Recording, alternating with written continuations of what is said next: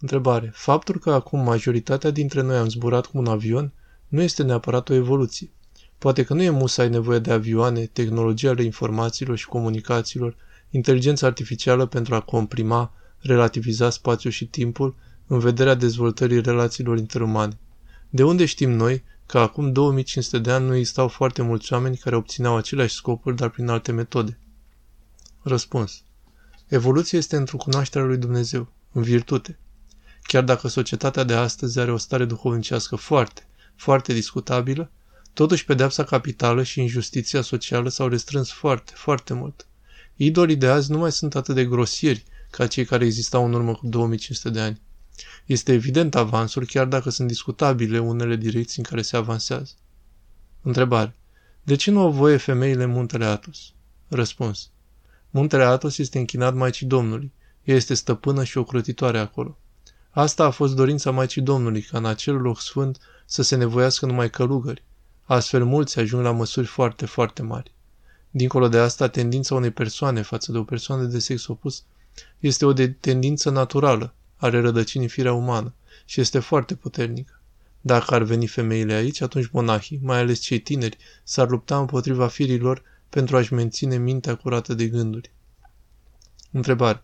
Dacă demonii cred că ceea ce fac ei nouă este bine, rezultă că ei cred că Dumnezeu, binele absolut, reprezintă răul pentru omenire? Răspuns. Da, evident. Din cauza aceasta, demonii luptă pe Dumnezeu și nu se pot pocăi. Întrebare.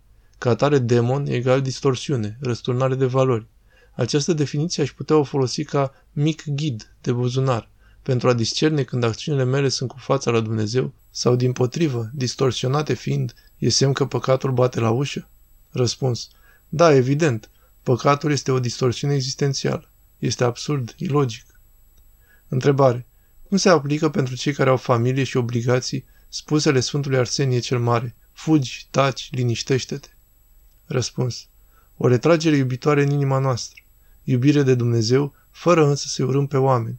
Este de fapt subiectul din cuvântul de aici. Articolul de pe site. Lepădarea de lume duce la iubirea de oameni, Părintele Teologos. Întrebare.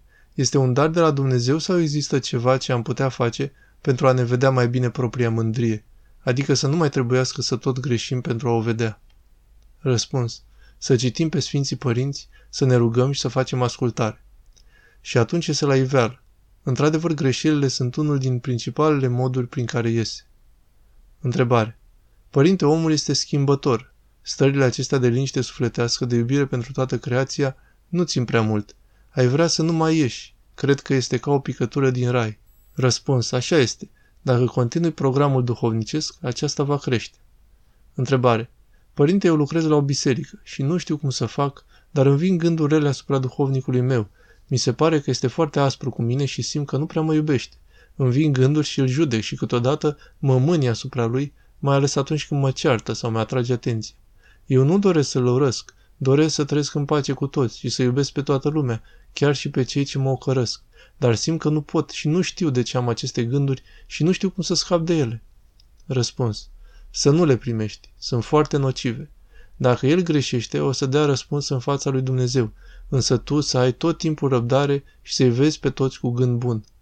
Vezi articolul de pe site Părintele Teologos despre judecata aproapelui, o sândire și clevetire. Întrebare. De ce nu pot spune rugăciunea lui Iisus Hristos? Am încercat și m-am liniștit. Apoi am avut foarte multe ispite și mi este frică să o mai spun. Am probleme cu frica excesivă. Răspuns. Nu da atenție la gânduri. De la vrăjmașul sunt. Tu spune pur și simplu rugăciune. Insistă pe ea și vei vedea că într-o ajutorul Domnului voi trece zidul. Întrebare. Nu știu cum să mă smeresc pe mine și ce să spun. Mă puteți ajuta? De aproape un an sunt pe drumul acesta și cu ajutorul rugăciunilor duhovnicului am văzut că am mândrie și vreau să mă lepă de ea. Răspuns. Din cauza asta ți-e frică. Te smerește Dumnezeu. Referitor la mândrie, nesiguranță și frică, vezi articolul Cum scăpăm de mândrie, de ținerea de mintea răului și de necredință. Întrebare. Când spun cuvintele miluiește-mă din rugăciunea lui Isus, îmi vin în minte sensurile cuvântului miluiește și deci gândurile vindecă-mă, iartă-mă, ajută-mă, mântuiește-mă, ferește-mă de rele, etc.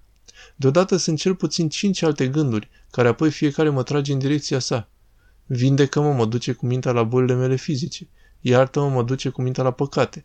Ajută-mă mă duce cu mintea la problemele de zi cu zi, etc. Cum să procedez?